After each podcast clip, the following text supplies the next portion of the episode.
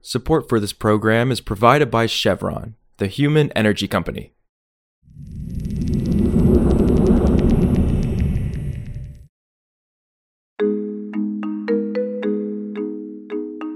This is Politico Energy. I'm Josh Siegel. For the second time in the last three weeks, House Republicans focused on the nation's strategic petroleum reserves. Last time, it was banning oil sales to China, and on Friday, the House passed a bill along party lines that curbs President Joe Biden's power to actually release oil from the reserves. Now, these two bills are unlikely to be taken up by the Senate or signed by Biden, but they do have another purpose. They're part of the House GOP's broader messaging efforts to attack the White House for using the SPR to combat rising gasoline prices last year. So today, Politico's Kelsey Tamborrino and I break down that messaging effort, how Democrats are responding to it, and what's next for House Republicans when it comes to energy policy. It's Monday, January 30th.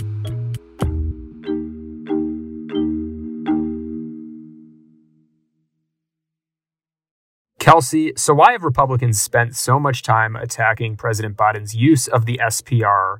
And what was the goal with this particular push over the last few weeks?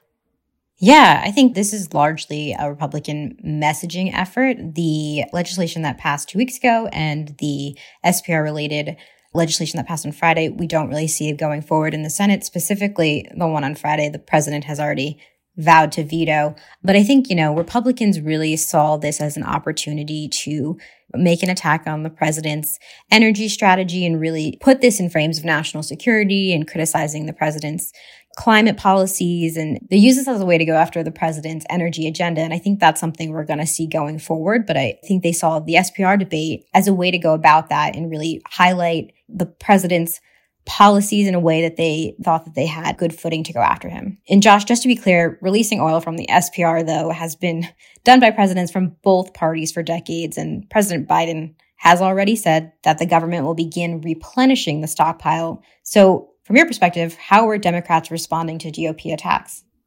Right. So, yeah, Democrats were acknowledging that Biden, of course, has released more oil than any president, and its current level is the lowest since 1983. So that part is true, but they say that these have been appropriate uses of what the SPR was intended for.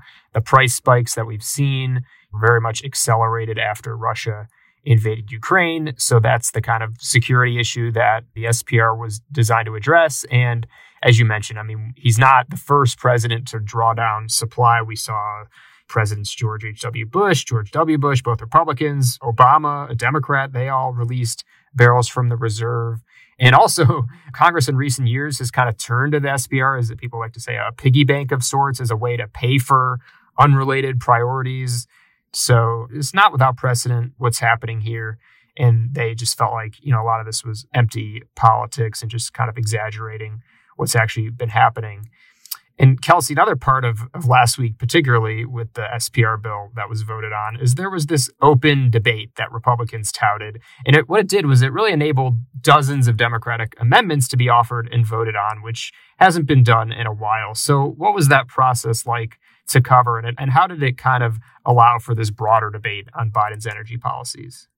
Yeah, I mean, it was a busy two days of, of amendments, and we saw quite a lot of them go forward. We saw Republicans and Democrats alike putting some of their priorities and amendments and trying to force some of these issues. Democrats specifically, I think, used these amendments to try to make Republicans take some difficult votes on these topics.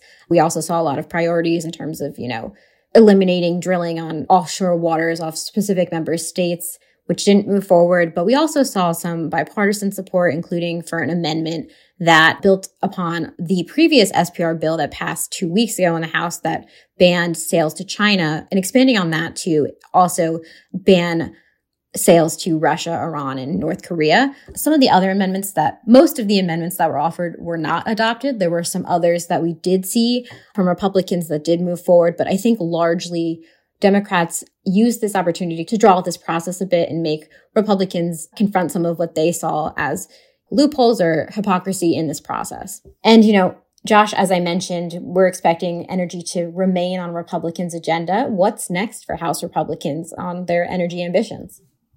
Right. Yeah. Even some Republicans were kind of making light with all this attention they've made on the SPR. So they're, I think they're, they're ready to, to move on to real business, particularly again around permitting. I spoke with Bruce Westerman, Natural Resources Committee chairman. He's a Republican of Arkansas, and he he actually said that they're hoping by March to start putting legislation on the floor that would be part of, again, this like broader energy package that they're going to work through committees somewhat. But again, I mean, they really vetted a lot of this before the election and put out this strategy. And so you'll see familiar pieces probably with some refining.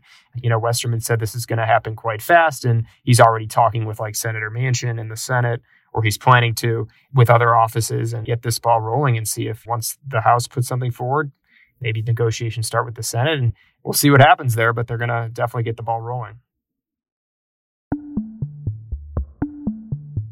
Also, on Friday, the Federal Energy Regulatory Commission said it will streamline the environmental review process for three natural gas projects. It's the first decisive move on natural gas infrastructure since Willie Phillips took over as head of the agency. FERC published a series of notices stating it will now issue less comprehensive environmental assessments for three projects that were previously subject to environmental impact statements, which are more thorough. Under former Chair Richard Glick, FERC began additional analysis of the downstream greenhouse gas emissions of natural gas projects. But those analyses sparked fierce criticism from GOP lawmakers and Republican FERC commissioners, who said the additional scrutiny was needlessly delaying new infrastructure for more news on energy and the environment, subscribe to our free newsletter at politico.com slash power dash switch and subscribe to Politico Pro to read our morning energy newsletter. Some of the music in today's show was composed by the mysterious Breakmaster Cylinder. I'm Josh Siegel, and we'll see you back tomorrow.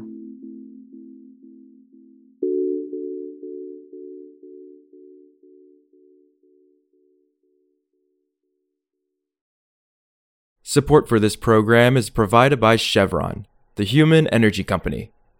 Chevron is developing renewable diesel made with biofeedstock that can help reduce the life cycle carbon emissions of heavy duty transport fuels today. Learn more at chevron.com.